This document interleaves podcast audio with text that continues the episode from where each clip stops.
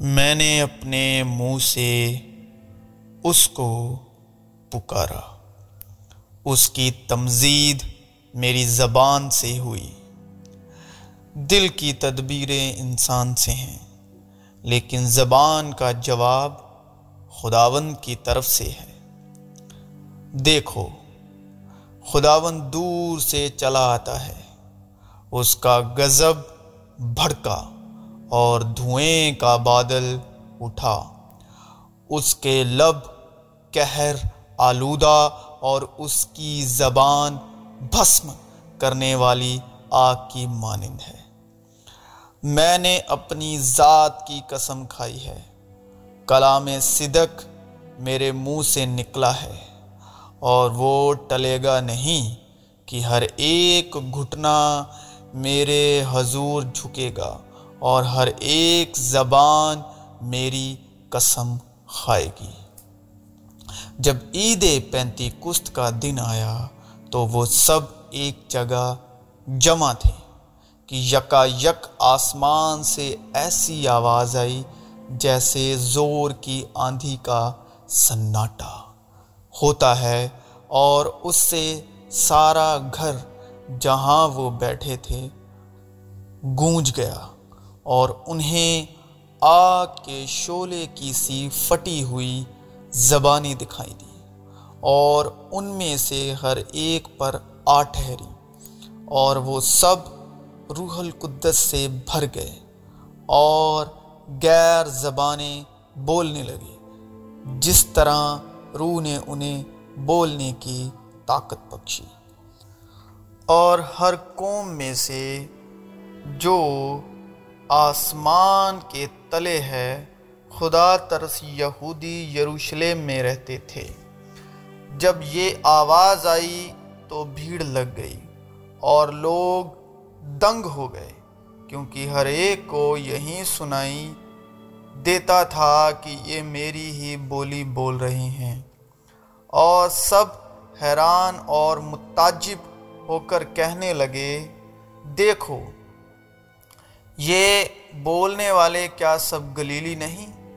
پھر کیوں کر ہم میں سے ہر ایک اپنے اپنے وطن کی بولی سنتا ہے؟ حالانکہ ہم پارتھی اور میدی اور علامی اور رہنے والے میسوپتامیہ اور یہودیہ اور کاپادوکیا اور پنتس اور آسیہ اور فروگیا اور پمپھولیا اور مصر اور لیبوا کے علاقے کے جو قرین کی طرف ہے اور رومی مسافر، خواہ یہودی، خواہ ان کے مرید اور کریتی اور عرب ہیں، مگر اپنی اپنی زبان میں ان سے خدا کے بڑے بڑے کاموں کا بیان سنتے ہیں۔ اور سب حیران ہوئے اور گھبرا کر ایک دوسرے سے کہنے لگے کہ یہ کیا ہوا چاہتا ہے۔ چنانچہ یہ لکھا ہے کہ خداون کہتا ہے، اپنی حیات کی قسم ہر ایک گھٹنا میرے آگے ٹکے گا اور ہر ایک زبان خدا کا اقرار کرے گی۔ اور میں نے اس تخت اور چاروں جانداروں اور ان بزرگوں کے بیچ میں گویا جباں کیا ہوا۔ ایک برا کھڑا دیکھا۔ اس کے ساتھ سنگ اور سات آنکھیں تھیں۔ یہ خدا کی ساتوں روحیں ہیں جو تمام روئے زمین پر بھیجی گئی ہیں۔ اس نے آ کر تخت پر بیٹھے ہوئے کے دائنے ہاتھ سے اس کتاب کو لے لیا۔ جب اس نے کتاب لے لی تو وہ چاروں جاندار اور چوبیس بزرگ اس برے یعنی یشو مسیح کے سامنے گر پڑے اور ہر ایک کے ہاتھ میں بربت اور اونت سے بڑے ہوئے سونے کے پیالے تھے، یہ مقدسوں کی دعائیں ہیں۔ اور وہ یہ نیا گیت گانے لگے کہ تو ہی اس کتاب کے لینے اور اس کی مہریں کھولنے کے لائق ہے کیونکہ تو نے زباں ہو کر اپنے خون سے ہر ایک قبیلے اور اہل زبان اور امت اور قوم میں سے خدا کے واسطے لوگوں کو خرید لیا اور ان کو ہمارے خدا کے لیے ایک بادشاہت اور کاہن بنا دیا اور وہ زمین پر بادشاہی کرتے ہیں۔ اور خدا باپ کے جلال کے لیے ہر ایک زبان اقرار کرے کہ یسو مسیح خداوند ہے۔ زبانیں الگ ہونے سے پہلے ایک وقت یہ بھی تھا کہ جب اس سے پہلے اور تمام زمین پر ایک ہی زبان اور ایک ہی بولی تھی، مگر خداون نے ان کی زبانوں میں اختلاف ڈال دیا یعنی یعنی ان کی بولی کے لفظی معنی بدل دیے۔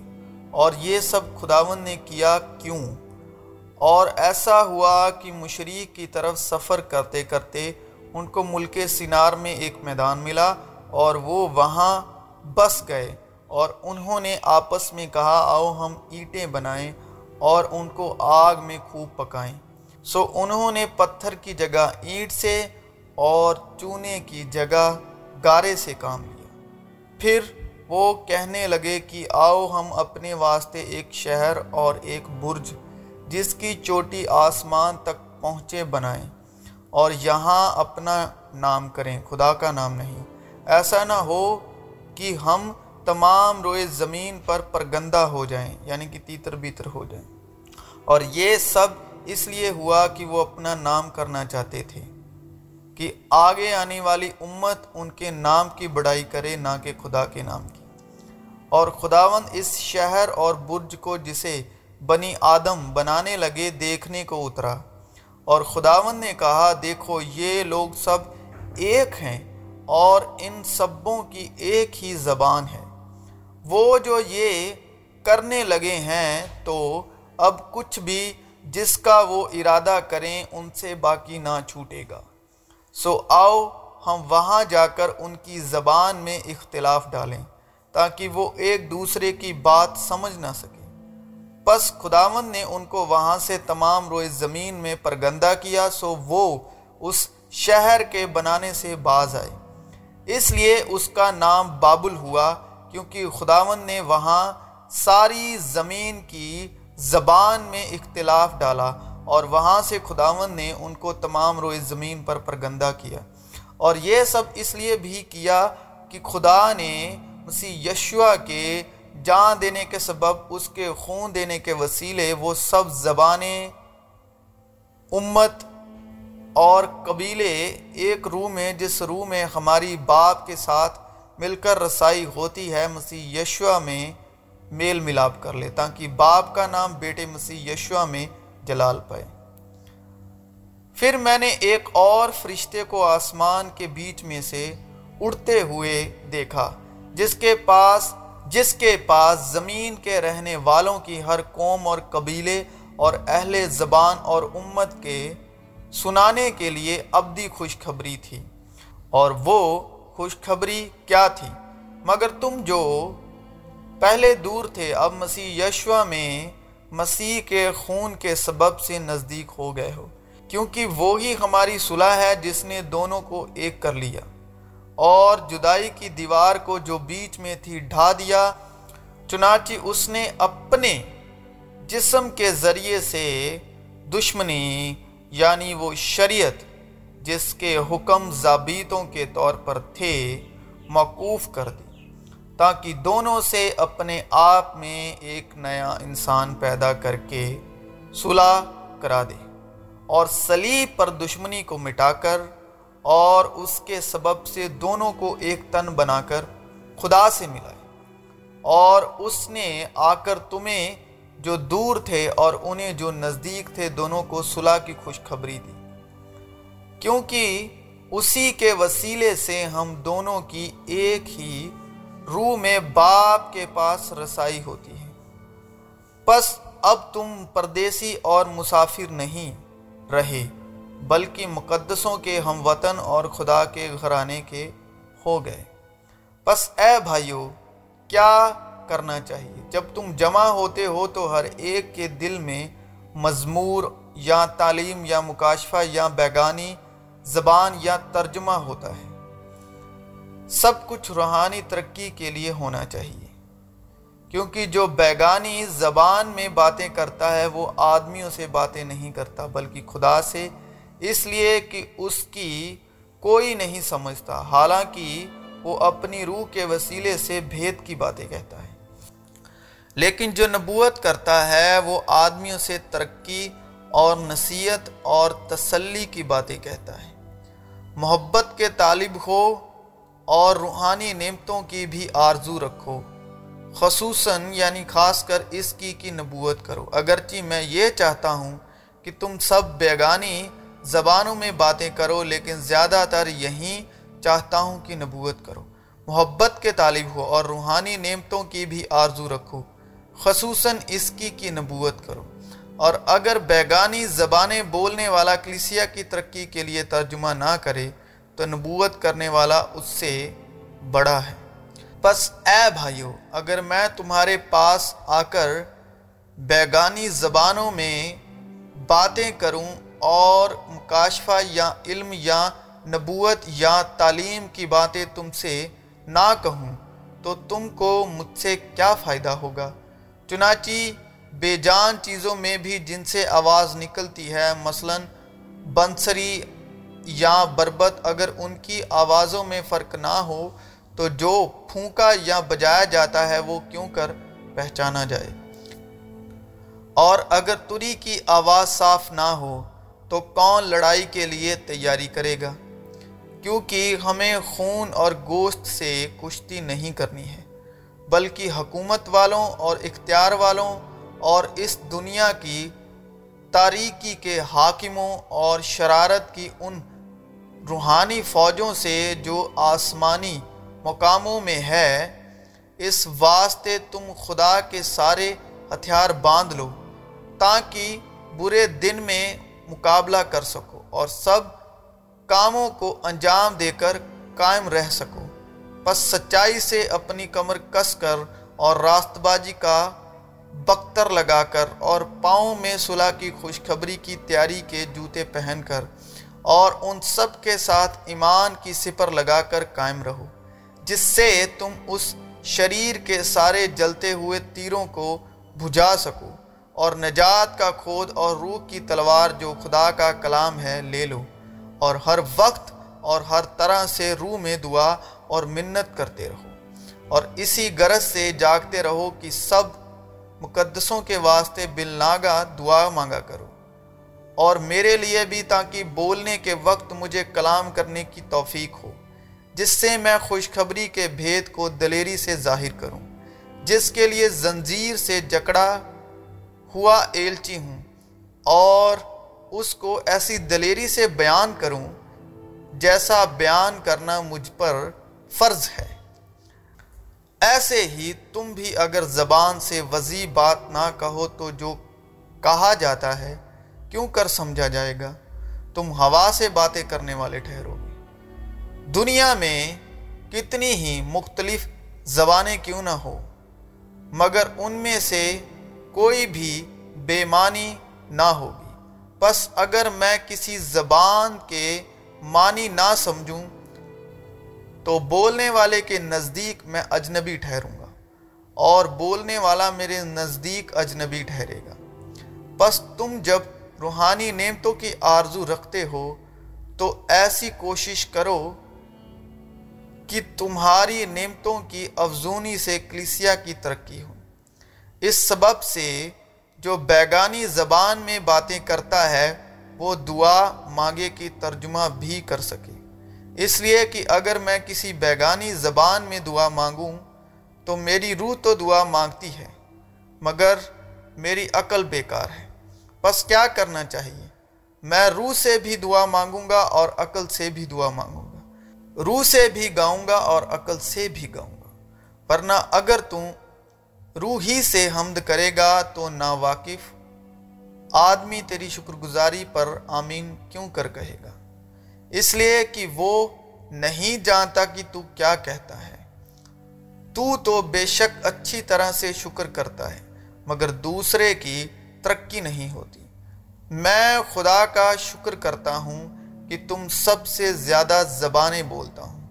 لیکن کلیسیا میں بیگانی زبان میں دس ہزار باتیں کہنے سے مجھے یہ زیادہ پسند ہے کہ اوروں کی تعلیم کے لیے پانچ ہی باتیں عقل سے کہوں۔